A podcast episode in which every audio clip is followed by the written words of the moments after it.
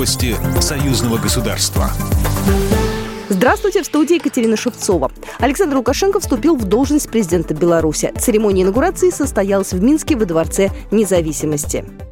Дорогие соотечественники, в этот торжественный день президент дает клятву на верность Отечеству и народу с особым чувством. В нем очень много гордости за белорусов, которые с честью прошли испытания на прочность, прежде всего, своих убеждений. День вступления в должность президента, день инаугурации – это день нашей с вами победы. Мы не просто выбирали президента страны, мы защищали наши ценности, нашу мирную жизнь, наш суверенитет, и в этом плане нам предстоит еще немало сделать.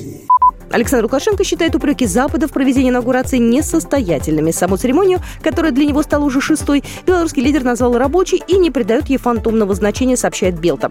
Он обратил внимание, что упреки в проведении тайной инаугурации звучат со стороны западных соседей Польши, Литвы, Украины и Чехии. Александр Лукашенко назвал такую позицию неконструктивной.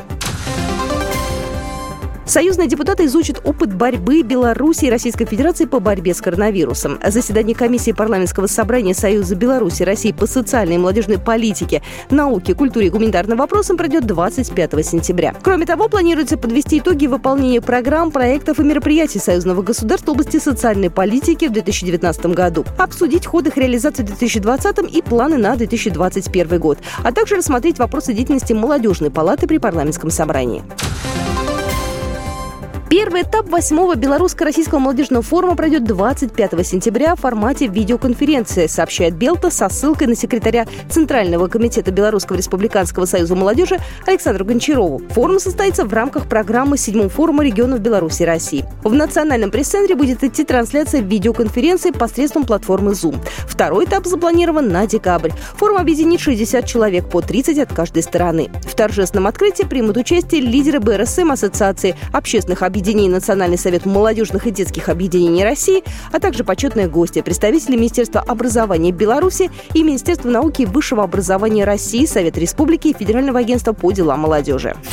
Программа произведена по заказу телерадиовещательной организации Союзного государства. По вопросу размещения рекламы на телеканале «Белрос» звоните по телефону в России 495 637 6522. В Беларуси плюс 375 44 759 37 76.